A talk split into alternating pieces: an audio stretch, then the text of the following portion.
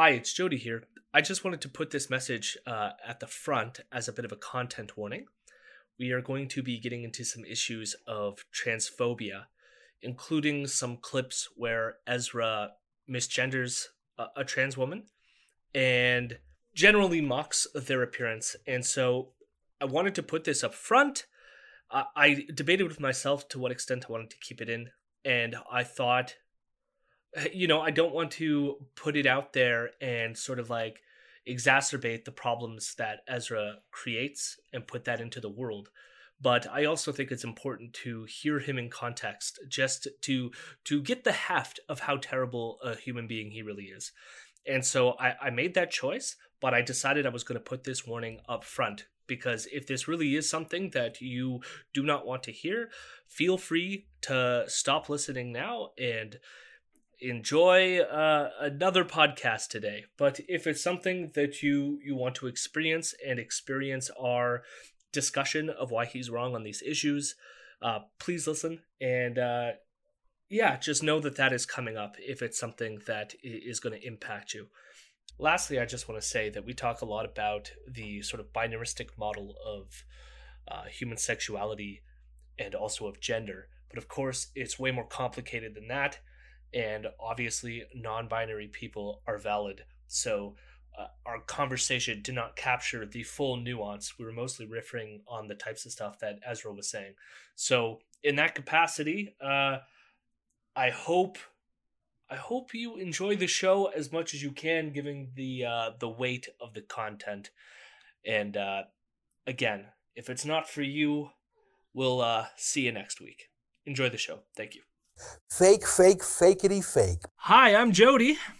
I'm Caitlin. And welcome to Imperial News, where I spend my whole week listening to the far right podcast Rebel News and then talk about the destruction of women's sports with my friend Caitlin. Great. How are you, Caitlin? Uh, well, we just had a conversation about how I was doing, and it's like not great. it's not great. It's not awful, but it's not great. Yeah, the the endless struggles of academia that uh, I, I sympathize with, uh, having been there before, but I have since dropped out, unlike uh, you. yeah, I mean, the thought has definitely come up, but the thought has always come up. Like, I have that thought at least once a day. I should just quit my PhD and then I cry a little and then suck it up and get back into it. I would I would only recommend uh, don't drop out prior to a global pandemic where then you will remain unemployed for a very long time. yeah, no, that's that's definitely not going to happen. so. now, granted, I dropped out before we even knew what COVID was, but it, exactly. it, it did come shortly after uh, that, and uh, now we're here. But now you get this lovely podcast still, so it's it's fun. and with that, we'll go into the Imperial Roundup. Hello, my rebels. Hello, my rebels. I'm a good boy.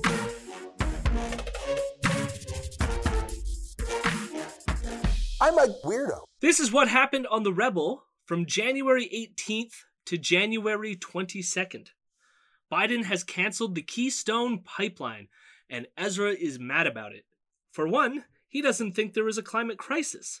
But also, he worries that now America will need to get oil from such evil countries as Venezuela.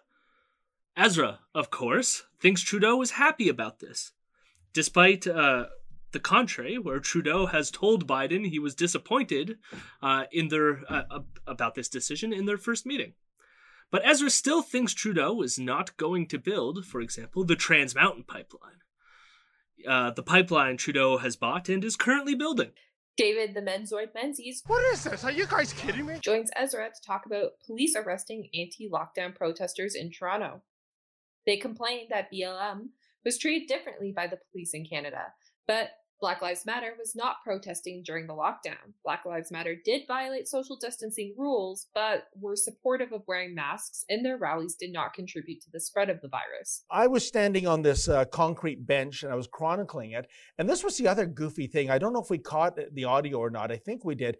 But a um, an officer was saying, "Move along, you got to move." And I said, "Look, I'm not part of the protest. I, I'm media. I'm covering it." And a female officer said, Oh, we know who you are. And she said this, Ezra. But maybe if you leave, everybody will leave too. Oh. like, like I'm the Pied Piper of Hamelin. I, I wish I had that power. Oh, the Rebel News reporter's gone. May as well go now, boss. Let's get in the subway. I mean, it was crazy. Like I'm supposed to do the, the dirty work. Well, it shows that it shows that they have lost the consent of the people. Yeah. Ezra says that police have lost the consent of the people, which suggests he cares more about disease denialists than racialized groups who are disproportionately being targeted by the police. Ezra chats with Joel Pollak about Joe Biden's inauguration speech. And this is occurring while Pollak is driving. But look, I'm just a Canadian up here in Toronto. I don't know what's going on, but one of my favorite guys to help us navigate these politics is a Republican who lives in a very Democrat state. You know who I'm talking about? Our friend Joel Pollak, senior editor at large at Breitbart.com. And we've caught him now on the highways of that very state. Joel, you got to promise me that you'll keep your eyes on the road. I appreciate you talking to us while you're driving, but don't crash, okay? If I keep my eyes on the road, that'll be an improvement from my normal practice. Well, that's very funny. Pollak liked the speech, but specifically did not like when Biden promoted standing with the truth. According to Pollak, the left does not have a monopoly on the truth, which is why lefties are in the streets saying that masks are tyranny during a global pandemic. Oh, wait, that is what conservatives are doing. Ezra comments that people talk about truth when they want to censor others. But Ezra never seemed to mind when Trump was constantly talking about fake news. Joel Pollak compares dealing with the capital insurrectionists to the Truth and Reconciliation movement in South Africa, saying that why Truth and Reconciliation worked was because it punished people who committed atrocities on both sides. Therefore, Pollak thinks that we can only punish far right extremists who tried to overthrow the American government only if we punish Black Lives Matter activists for fighting for their right not to be shot by police. Ex Greenpeace activist and corporate shill Patrick Moore is on to complain about global warming. He says that carbon atoms are invisible and polar bears are far away. And this is why it is easy to manipulate people about the hoax of climate change. Moore refers to the s- stability of the polar bear population to argue that climate change isn't happening. But in reality, polar bear populations have been stable due to protections against hunting. In other words, fewer polar bears are dying due to hunting, although other polar bears are dying due to habitat loss, which is caused by global warming, which leads to a stable population. But this is likely to worsen as the climate warms and even more polar bears die than are being saved through this decrease of hunting. After being investigated, Rebel News has been found guilty of violating third party election laws. Ezra was fined $3,000 for the release of a book specifically with the intent to release it during an election, combined with advertising lawn signs that were comparing the Liberal administration with The Sopranos. Ezra thinks this law is unconstitutional, will not be paying the fines, and is filing an appeal. We said this would likely be the outcome when Ezra made the investigation public. And now Ezra is hoping to take this to the Supreme Court to challenge our election laws by allowing corporations to flood our elections with cash. Hopefully, he will fail. Hopefully. Sorry, when I was like reading this earlier, I just was like, no shit, this was gonna happen. Yep, we called it. Yeah, it's so silly that he compares them to the Sopranos as if the liberals are mafia.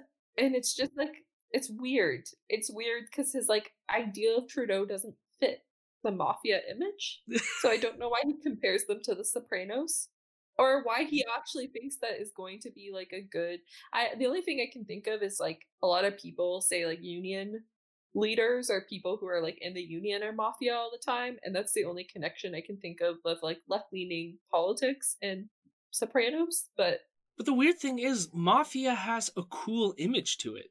I mean, even The Sopranos, people talk about it in like cool terms. i was actually just thinking about that i was just like people love the sopranos It would make more sense to compare, because like, I think Trudeau is corrupt.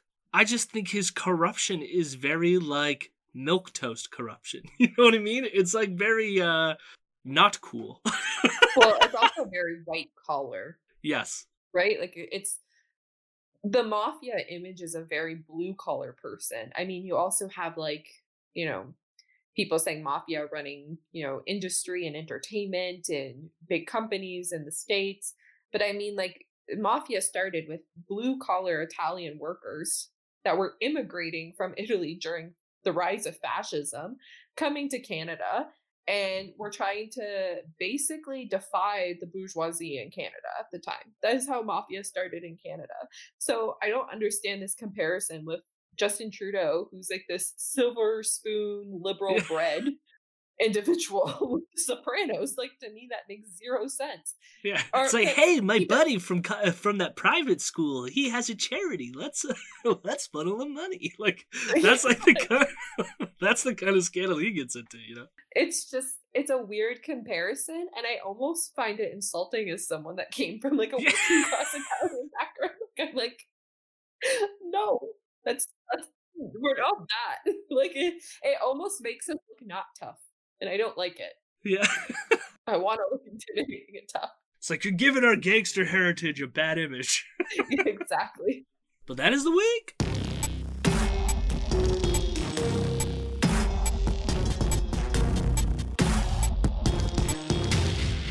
All right, let's talk about Derek Sloan. We we briefly touched on this uh, last week, so I didn't want to get uh, too much, or well, I didn't want to get further into it. I will say the difference from last week's episode and this week's episode is the allegations came out that Sloan received a donation from Paul Fromm, who is a white supremacist neo Nazi. And since then, the conservative caucus met and voted uh, Derek Sloan out of the party. So Derek Sloan still remains an MP, but now he is an independent MP and he is no longer in the conservative party. So that is what has happened. And because of that, where does Derek Sloan end up? On the Rebel.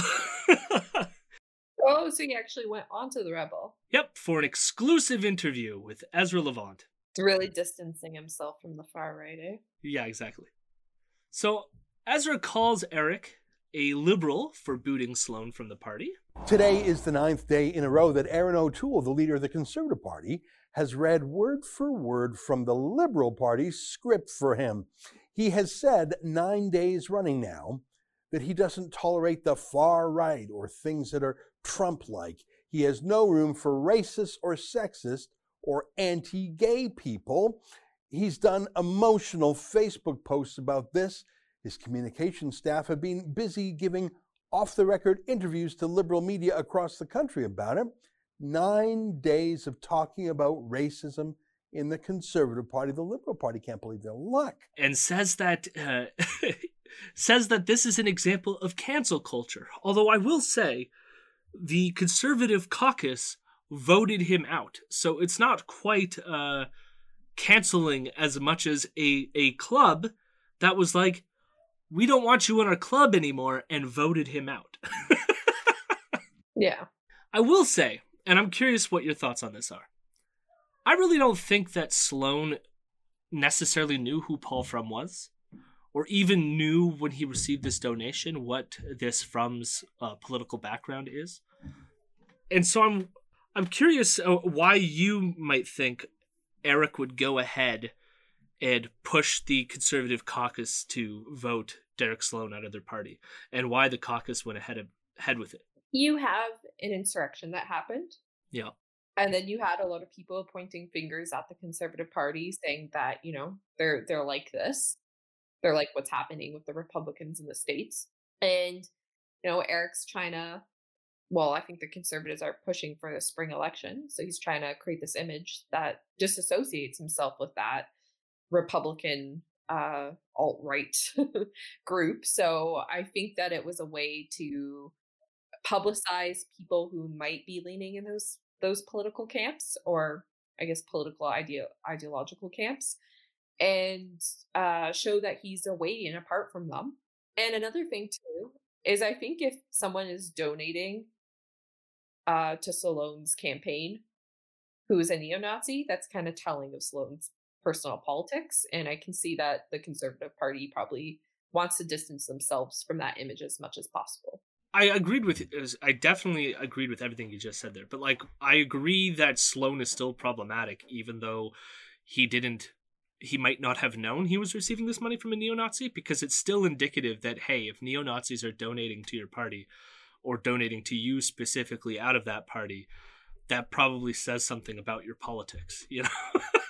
yeah, and yeah, that's the point. It's like it, it's telling of the person you are. And the Conservative Party has been, you know, receiving people like on Twitter and on uh, news sources as well, trying to compare them to the Republicans in the states. And if you see what's happening in the states, it's like, of course, we don't want to have that image attached to us. So let's, you know, rid ourselves of people that might give us that image. I'm not sure the other end of this works is going to work out the way that Erin wants it to though. Like I agree they're probably doing it for the reasons that you've laid out. But there's two ways in which this is going to backfire against Erin, I believe. And that is uh, for one, I think it's going to alienate the base. Like the rebel support is definitely going to leave the party. And granted, like I think it's still good for the conservative party to alienate its base I actually think that's a good thing.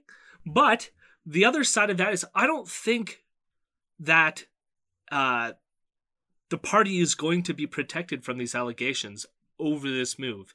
In particular, for the obvious reason, not only did Paul Fromm donate to Derek Sloan, but he has he had a membership in the Conservative Party.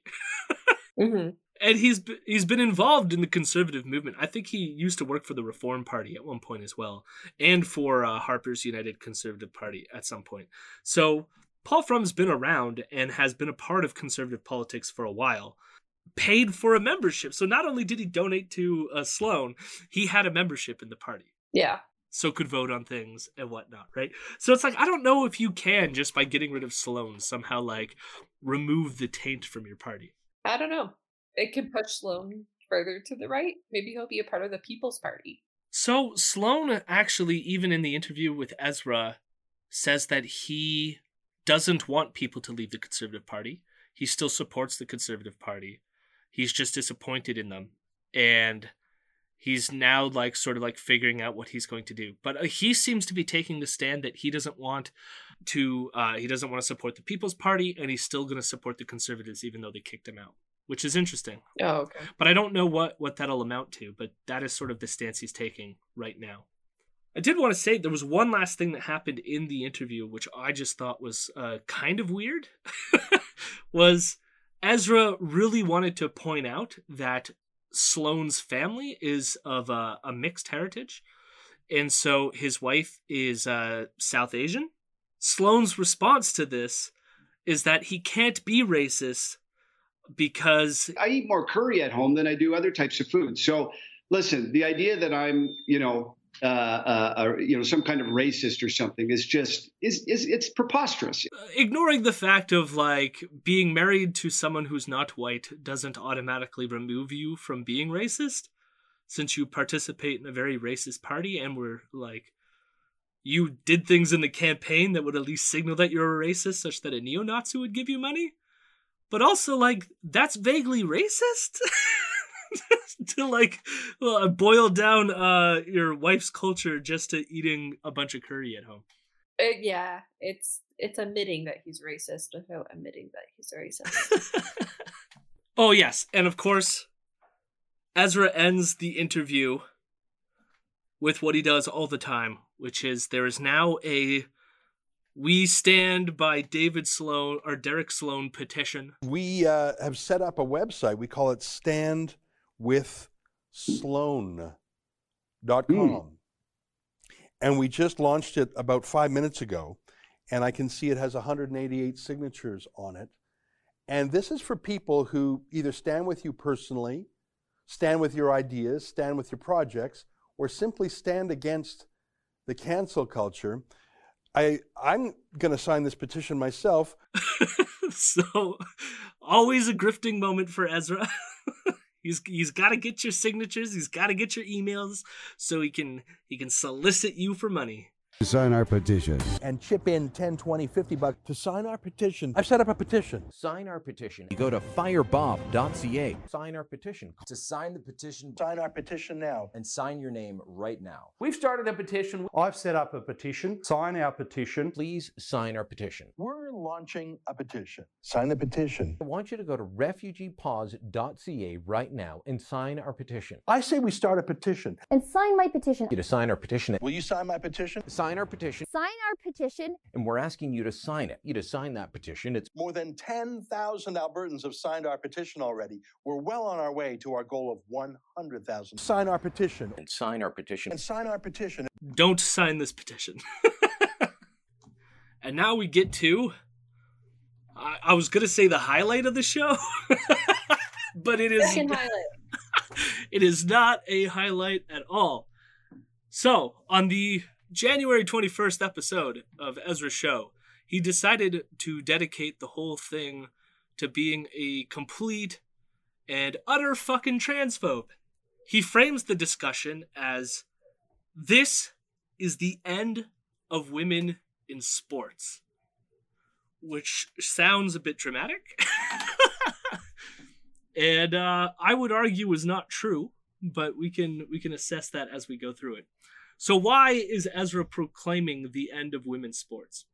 Joe Biden passed an executive order, and what the executive order sort of lays out is that there's this thing called uh, Title IX, and the executive order gave a more broader uh, uh, interpretation of Title IX which included gender identity and sexual orientation. So, as the executive order reads, it says no person in the United States shall, on the basis of sex, be excluded from participation in, be denied the benefits of, or be subjected to discrimination under any education program or activity receiving federal financial assistance. And as a result of this exec, so that was one part of the executive order, but lays out how uh, sex is is not, and sex and by extension gender are not uh, valid means of discrimination. And so, as a result, many conservative pundits have written about this, including Ezra doing a whole show on it. And what they see is that this is Biden now opening the doors to trans women being allowed to participate in women's sports. Uh, most specifically in the educational context, so like uh, college sports or high school sports or whatever, right? Yeah. And so, what is wrong with this? Because frankly, I don't think there's anything wrong with this at the get go. Do you see anything wrong with this at the get go? No. No. It's like let let people play sports. Doesn't seem like a big deal. It's also like, where are these people supposed to fit in in sport? Well, I think what they think is that what at least Ezra's going to say something is like you can't change gender or sex; those things are identical, and therefore, even though this man might be wearing a skirt, they have to play on the male sexed team, which is, I mean, not only is it scientifically incorrect, not only is it bigoted, but also like, I don't know, uh, we don't screen people's genitals before they join up the male soccer team, you know? That's true. No, it's true. Like you don't know who has a penis and who has a vagina, right? Right. You're just assuming based on these like social uh, descriptions of what is male and female that this person's male. So Ezra begins with saying something that I actually think is kind of interesting. And I think if he actually understood what he was saying, would I think be an argument for our side, or at least how I've thought about it, uh, my side of this discussion. So Ezra talks about how discrimination in sports is good. Think about boxing. All the different weight categories. I mean, some discrimination doesn't make any sense and it feels unfair. But some discrimination is precisely to make things fair. Muhammad Ali was 235 pounds. It just wouldn't be fair for him to box a man who weighed 135 pounds. That's not sport, right? So boxing has so many different weight divisions to make it a contest of skill, not of pure luck or genetics. You don't want to have one boxer who's just fucking enormous and ripped take on somebody who's like kind of ripped but kind of skinny, you know, and just pummel the shit out of him. you know, we would say not only you can understand this from an entertainment perspective, maybe. I don't know. Maybe somebody really wants to see someone just get the, the shit pummeled out of them. But it's also like, in terms of just entertainment, of like, if you want to see a fair fight, like, pummeling the shit out of someone is not a fair fight, right? You want to see two people who at least there's a chance it could go either way, you know? Yeah. And I agree. So yes, you want you want some kind of fairness. Of course, you don't want complete fairness because somebody is going to win the fight eventually. But you want to at least make things kind of close enough, such that the difference is like just an extra bit of training, and not like uh, how lucky you were in the genetic lottery, such that you're fucking ripped. You know. Yeah. But notice that this has absolutely nothing to do with sex or gender so far, because there are women who are supremely ripped and could fucking destroy me. yeah, and if it's based on weight, then it's based on weight. That has nothing to do with your your gender or sex. But I think like the argument he's trying to get at is that there there is this correlation between weight and gender or weight and sex, right? Where where women tend to weigh less than men. Yes. But then there's also like you're gonna have women who definitely weigh more than guys that are in a lower class group or weight class group in boxing. So why wouldn't you just place them in the proper weight class? Well, here's here's his argument. So he gives two arguments. The first, it's just not sporting to watch men fight women. We know that instinctively, I think, over the thousands of generations since we would recoil from that and morally despise a man who would hit a woman. His first argument is an intuitive argument, which is that uh, men hitting lady bad, therefore men and women should not compete together in boxing. Which again seems more uh, of a cultural holdover rather than some sort of instinct, but uh, we could discuss that in a second. We know inherently it's unfair. At least we always used to know that, but not anymore because it is now illegal in America. If you say a man can't be on a women's sports team, now, he doesn't go into details in this episode, but my guess is this is the biological argument that you were uh, getting to, which is that there's something about women inherently that makes them less strong or less capable to compete equally with other men in the same uh, weight class. Yeah. But the first argument is just obviously stupid to me. right? And, and I'm even surprised he goes there because it's like, yeah, of course, there's there's a history of domestic abuse, men being violent towards women in the home and in public, and it is good to be against that, obviously. But if if a woman consents and a man consents to engage in a sporting activity, much like two men can engage in a consensual sporting activity, then why is it instinctively bad when these two people duke it out? Right? It's like, okay, you got to get over your cultural hangups, Ezra. Yeah.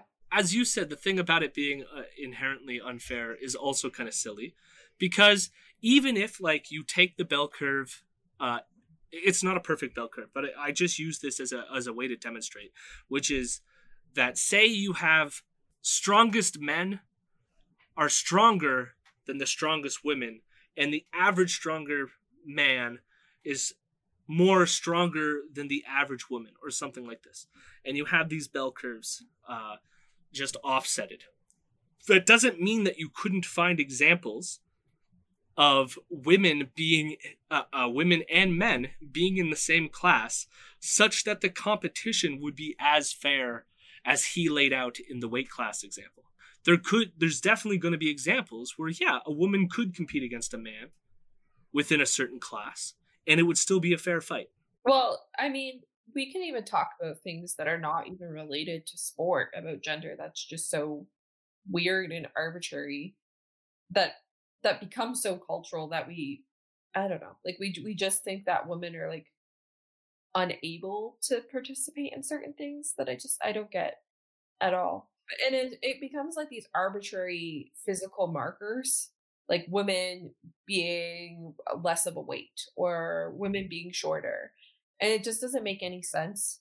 It's as arbitrary to me as just saying like well this person has blue eyes and this person has brown eyes especially since like the purpose of sport is to also train and get to a certain point where you're building your physique and you're going to just have people who are going to work harder than others because maybe they are just more passionate and dedicated to the sport and you're going to have people who are just not not to say that they're less passionate but they're just not going to like develop as fast or in in the in the sport who are going to be worse off than a lot of women and maybe at first that might be like you know women facing men who are probably in the worser or i guess less off um ranks of boxers right but you also have to give women an opportunity to be able to move up like what i guess what i'm trying to say is that like if you're preventing people from having challenges and being able to go further than where they are, of course, they're never going to develop and be better than where they are. And when you make this arbitrary argument that it's based off, off these physical characteristics about being a certain weight or being a certain height, for instance, you don't actually see the p- potential of that individual and where they can go. Like, let me let me ask you this: When do you think was the first uh, woman to run the Boston Marathon. When did the when do you think that happened?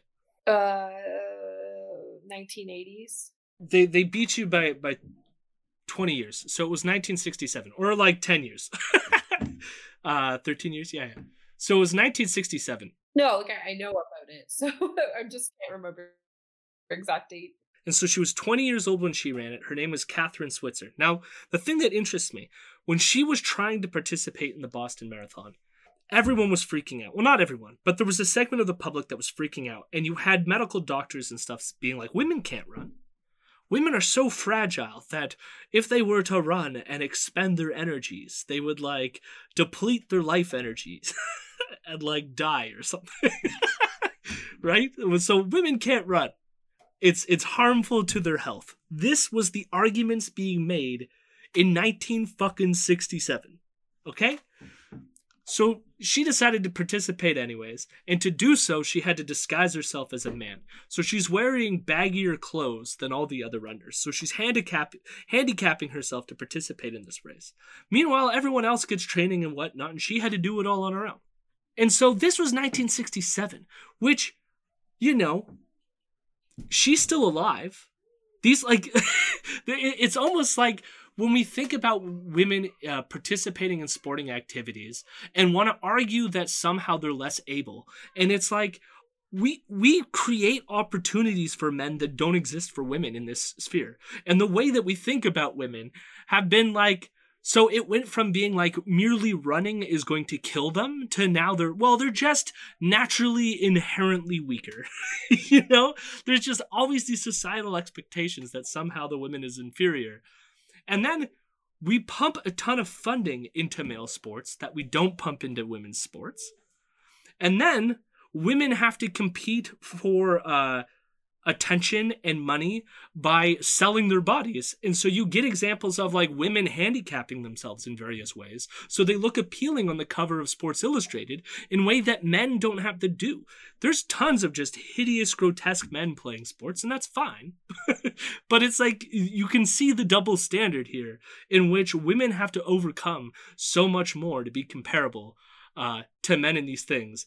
And yet we still go, therefore, men are inherently more physically strong than women. When it's like, when have we ever had the equal footing to actually make that accurate comparison? Yeah. Actually, there's a study that I read back in like undergrad, and it was a researcher doing the ethnography on, I think it was uh, school basketball. And I don't know what age this was, but it was they were quite young and it was about coaching techniques compared to men and women at or like at young ages, right? And for boys, they're constantly motivated. They're constantly like, you're going to do this. You're going to be able to do this. You can do this because you're a boy. Not that they're exactly saying that the coaches in this ethnography, but it's um, implied by the words that they say. You're able to do this. You're more than capable. But with the girls, they were never really pushed. Yep. And not only were they never pushed, but there was a lot of like you can't and it wasn't that the coaches were saying, you can't do this, you're not capable. But there was a lot of phrases that were caught up in what they said, I can't statements. And then they were noticing that when coaches were saying those statements, that the movement of women would drastically change. Because if you have someone who's constantly being told you're unable, you're not going to perform as as good. Yeah, it's stereotype threat. Yeah. And then so what ends up happening is women constantly at different levels of sport are constantly being told you're not going to progress. You're not going to get further. You need to do these things that you're saying kind of handicap and take you away from your sport in order to actually make it. And then you're kind of left with this I can't. I'm unable. I am this weak thing. And you don't actually get to see your potential develop. You don't actually see how further how far and amazing women can push it in sport. And I mean, honestly, I would love to just like open this you know these barriers between men and women in sport but i also still don't think women would do as well and the reason why they wouldn't do as well has nothing to actually do with them being inherently weak but i constantly think that they're just not trained in a way and coached and mentored and even like psycho like even at a young age by the surrounding society told that they're able to get that far. And if they got the same encouragement and if they got the same uh, uh, attention as men then i'd say it's a different story. But i mean like you're talking about the boston marathon. When women were allowed to run, run triathlons they were really behind compared to men but they've shaved off their time for triathlons at a crazy amount and i think it was not too um, far after the Boston Marathon thing that women were allowed into triathlons. It was 1970s for sure, but I think late 1970s. I'm not sure. And men have actually stayed quite stagnant in their time for triathlons.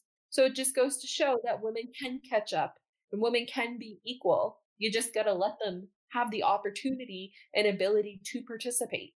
And I mean, those opportunities aren't just about accessing the sport or the division of sport, it's also about having equal encouragement and equal funding and equal resources along that way. And there might be the thing that frustrates me is there there might be some biological limit that is distributed bimodally such that men on average could uh, push that limit a little further than women can in terms of physical strength.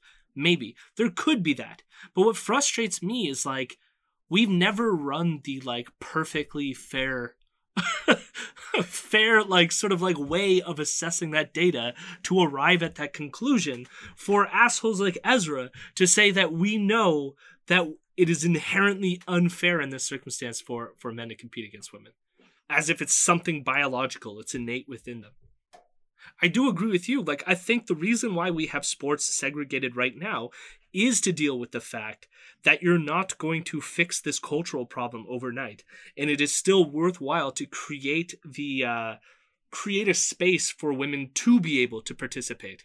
Yeah. Even though, like, right to to get them to to that level, and so like I, I do see why we have segregation, but I can still dream of a day where we don't need to have sex segregated sports. You can just have people play some fucking sports. Yeah.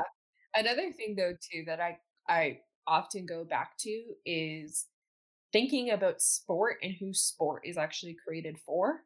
Yeah. So it's like other institutions in our society. Like what is work and education created for? And this is another point of view from this, but a point of view I actually like to take about it but the if you look at sport as an institution, as something that operates and has its own sets of rules and principles on its own, which it does, sport is something that's created for men and by men, and not for women and by women. So let's say, like what you're saying, Jody, that there is something biologically different, but we don't know because, like you said, tests haven't been perfect and they've been quite biased and a lot of times caught up in this sexist rhetoric. But let's say we did find out. How is it even fucking fair when sport, the institution of sport, is literally created for just men to play? The rules of the sport is for men. Designed by men for men, yeah. Exactly. Just like how work is the same way. Just like how education is the same way. Just like how the family has been set up to be for men and created by men, specifically white men as well. Let's add that add that to to talking about this. It's it's like the barrier of entry. Like like you've you've probably witnessed some of this in academia, but like I, I even remember having a discussion with someone about well, like there's no explicit rules saying women can't play hockey, so why don't they try out? And it's like my guess is if they were to try out, for one, to be allowed to try out, you probably have to push through some barrier of men who are going to decide whether they even let you try out or not try out, and then have to like appeal to their biases that are already going to see you as inferior. Yeah. But I also think like if it was created by women and for women, I don't think sports like hockey would really exist. I think sport would look very different. Because, like, if you think about it, sport has been caught up to like favor what men like, what men do, how men, how even men like play and fight with each other. It's not to include like women's experiences in it. Right, but I'm sure like I mean like I don't even cuz obviously these things are even them in themselves culturally defined, right? Yeah. And so it's like I can imagine a world in which just there's some people who are just uber competitive people and want to engage in aggressive competition. And if they find each other and create leagues and all that, that's fun. let them let them have that outlet, right? But like yeah. part of what I'm saying is like it's just like as it stands right now, it's being mostly the barrier of entry to women to be able to participate in that system is hard because because we've tied these things innately to uh, sexes rather than just particular appetites that any individual could have. You know. That being said, we'll go we'll go on to Ezra's. Uh... I mean, the thing is, it's good that we sort of went through this because it's now going to hit you why a lot of what comes next that Ezra is going to say is completely fucking stupid the first thing that we're going to go to, because I did this in order of what Ezra said on his show, is you could tell that it's not just about the participation in sports, that Ezra wants to be able to harass trans people generally. Yeah. And you might go, does Ezra really just want to harass people generally? Adults should be able to earn a living and pursue a vocation knowing that they will not be fired, demoted, or mistreated because of whom they go home to or because how they dress does not conform to sex based stereotypes.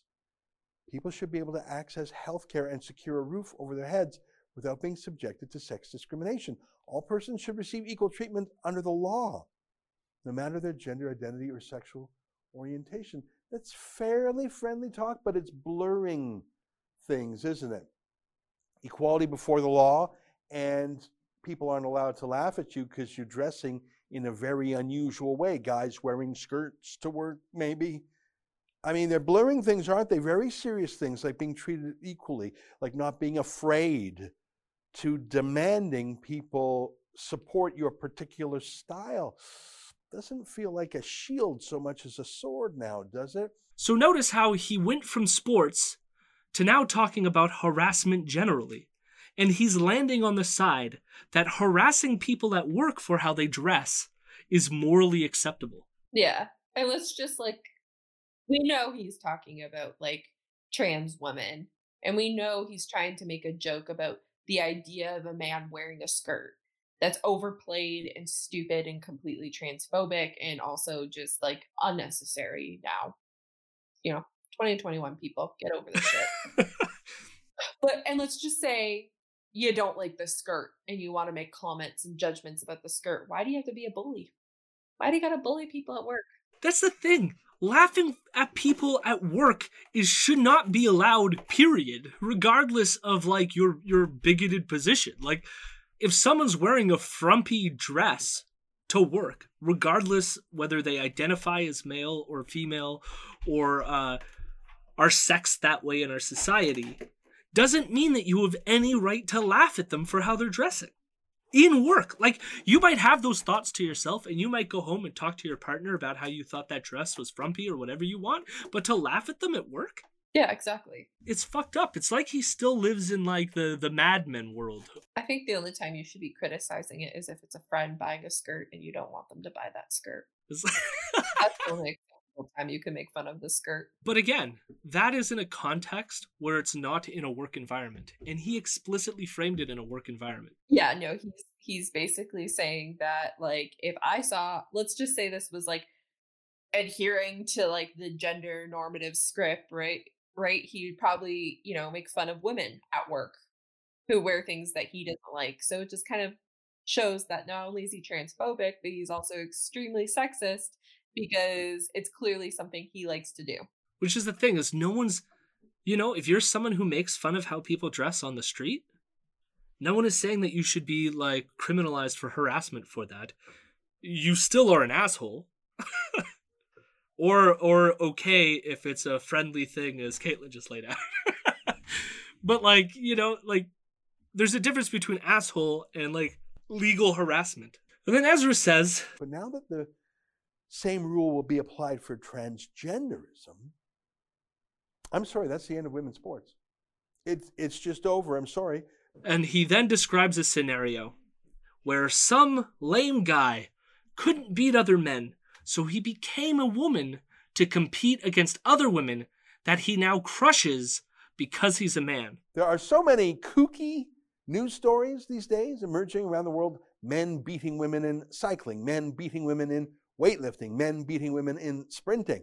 It's odd because it's so obvious what's happening in almost every case. The athlete who decides he's transgender and wants to compete as a girl had a previous career as an unsuccessful male athlete. He couldn't beat the guys on a level playing field, so he came up with a plan. He says he's a gal now, grows his hair long, maybe takes some hormones, and presto, he's competing against the girls. He, he's still not particularly good, by the way, uh, technically, physically, but doesn't matter. A six foot, 200 pound man, even if he's out of shape and not particularly good, is going to beat a five foot, 100 pound woman pretty much just by showing up. And to rub it in, Ezra goes, uh, he still isn't particularly good.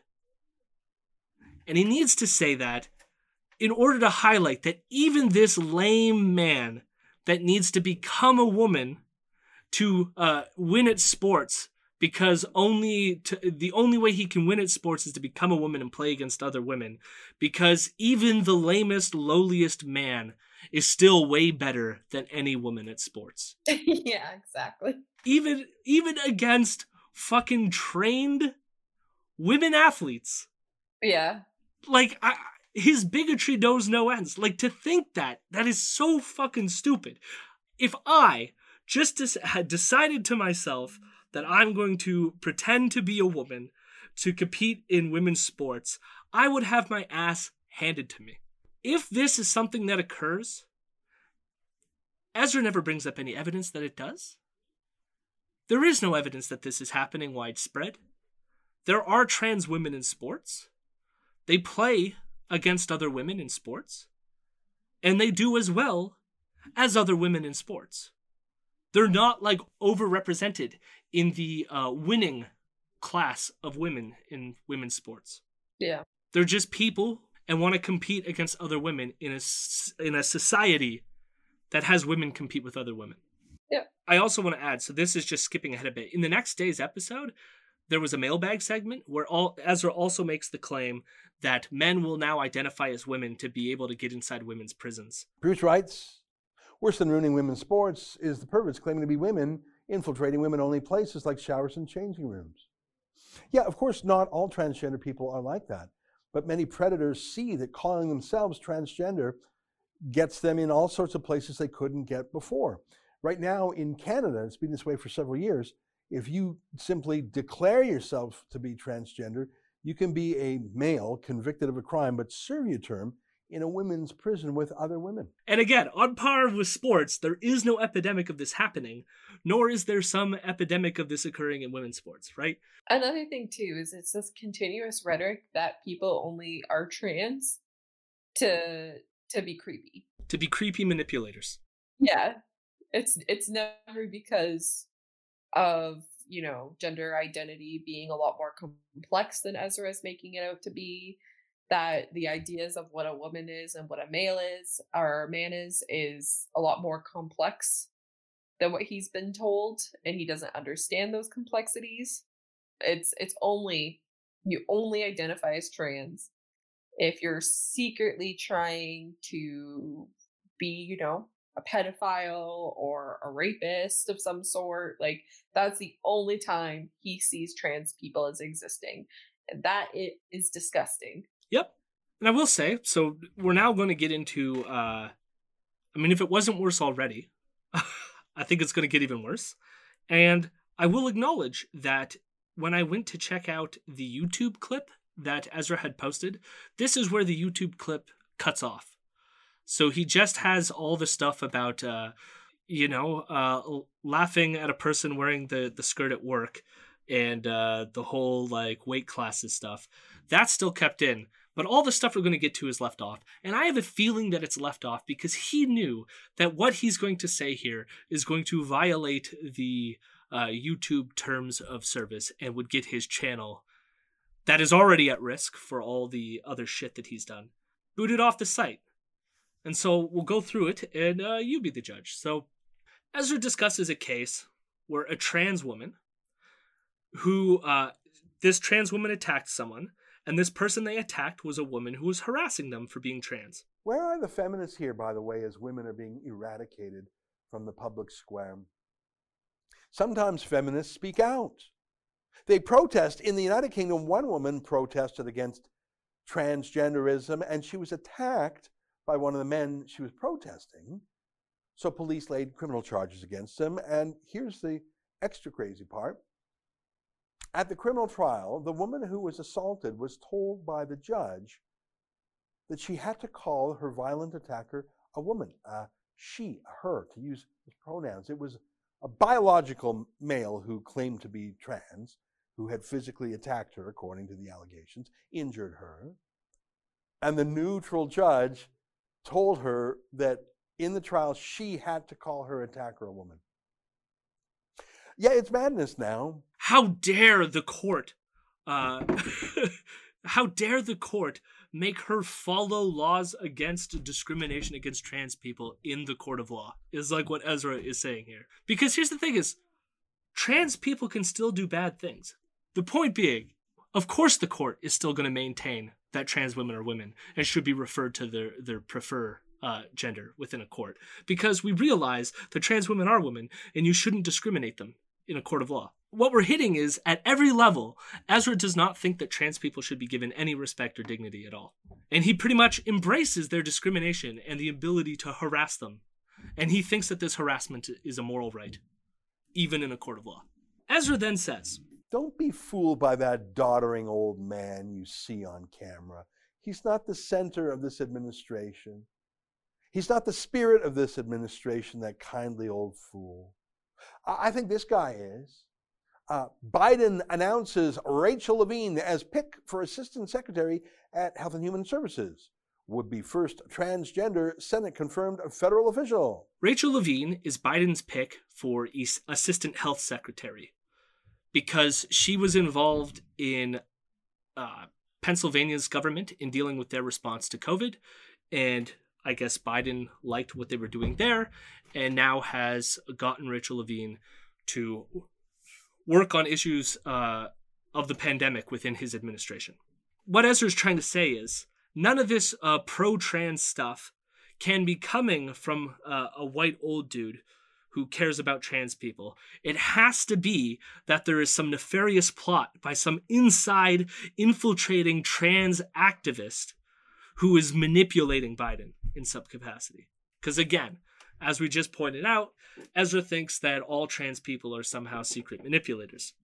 Ezra then goes on to mock her appearance, misgender her, and complain that he could not find her dead name by Googling it, something which he feels entitled to. As Austin Powers would say, that's a man, man. Except you can't say that or you're breaking the law. You can't find out what Rachel Levine was named at birth when he was a baby boy, try Googling it. Just try. Google purges any reference to it. You can't.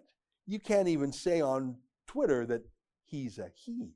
You'll be suspended for misgendering him. Ezra then accuses her of sending sick elderly people into Pennsylvania nursing homes, thus linking Rachel Levine to the death of many elderly people in that state. By the way, my criticisms of Levine aren't that he's transgender, it's that he was an absolutely horrific disaster as the head of Pennsylvania's pandemic response. He did a Cuomo shipping sick elderly people into long term care homes, homes to infect and kill hundreds. Imagine putting someone with so much blood on their hands in charge of national public health just to get some transgender virtue signaling talking points. Yeah. This is not true, since there was no such order to send sick people into nursing homes. This is based on a story where Rachel pulled her grandmother from a long term care home at her grandmother's wishes, and they had the ability to take care of her, so they accepted their grandmother's wishes and brought her home. Now, this like was seen as kind of like iffy given her role as uh, someone within the the Pennsylvania government who was working on uh, these issues and and the COVID response. But there's no evidence that Rachel Levine somehow told people to go into nursing homes when they had COVID in other in order to like wipe out these uh, long-term care homes by spreading COVID within them. And Ezra says, imagine putting someone in charge who has this much blood on their hands just to score some trans virtue points. And I want to say, let us remind our listeners that every week, Ezra downplays the severity of this virus, encourages people to break COVID restriction laws, supports their breaking of these laws with offering legal support to fight those fines, back in November was still claiming that the pandemic was officially over, and yet, the moment when a transgender person is in a position of power in terms of public health, the blood is on their hands. Fuck Ezra. Like, what can you say to that? That's just, it's, and it's just not good either. Not good at all. Like, it's, it's, it, it should speak for itself, but the problem is it doesn't speak for itself. And I don't know how to fix that issue. Like, I don't know how to, like, get to people to say, like, you shouldn't believe that. You just shouldn't. It's, it's, and like, what do you do, right? Because there are people who are going to listen to that and be like, oh my God, this is some liberal goddamn plot right like yeah. they're they're going to genuinely believe this person has some nefarious plot to infiltrate uh you know the Biden administration and you know make this this uh, executive order happen and there's secretly this person who is killing people and the people who think this they could have trans children and i wonder how how they treat their kids and what that trans uh, kid might be going through, having to deal with parents that don't think that they're real people. Yeah. That don't give them the dignity and respect that did, that they deserve, like all of us deserve. Well, I think also on top of it is it just paints it paints them like as if they're just inherently evil people. Like there's something sick and twisted about you wanting to be trans. Like the only reason you can be trans is if you want to do evil deeds it's just like not good and it's like people people believe that and that's crazy and like you get people who you know use trans people as the butt of the joke and you get people that like are you know they're accepting of it but they like to tease and make fun of trans people and that's another part of transphobia but this is just like a whole like 10 more layers to transphobia that Eh, like people are going to believe it what do you do about that? They just they don't even have evidence for a lot of these things and they just believe it and you have to go along with it whether you like it or not in their minds. Not saying you do. Yeah. I mean the one thing that we can do which is what we do on the show which is support our trans comrades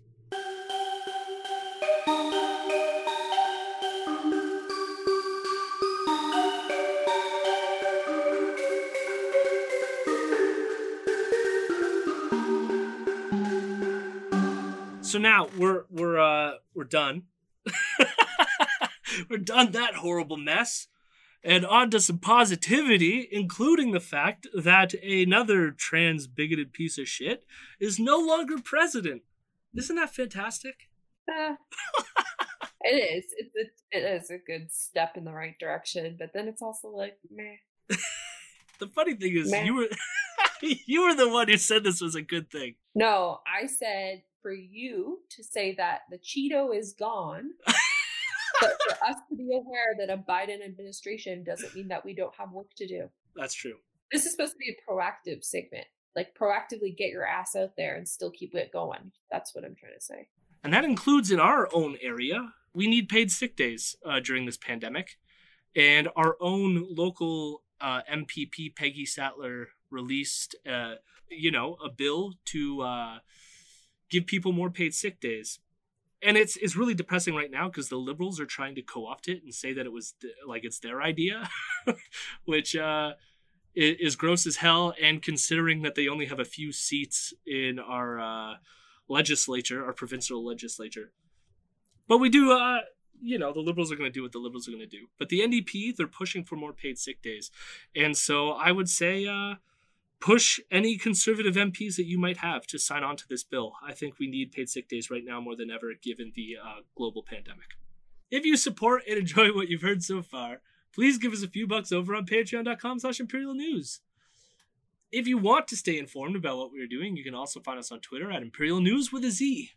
We have a private Facebook group called Imperial News. We also have a Discord set up, and we will be doing Twitch streams every Friday and Wednesday at 8 p.m. You can find all the links to our social media stuff in the show notes. Lastly, you can email us any question you want. Any question you want at imperial.fake.news at gmail.com. Special thanks to my friend Mason Tickle for the transition beats. You can find his work at striatum.bandcamp.com. Thank you for listening. And I can't stress this enough. But Ezra truly is a disgusting, horrible, terrible piece of shit. Albumbia, Albumbia, how lovely are your wheat fields.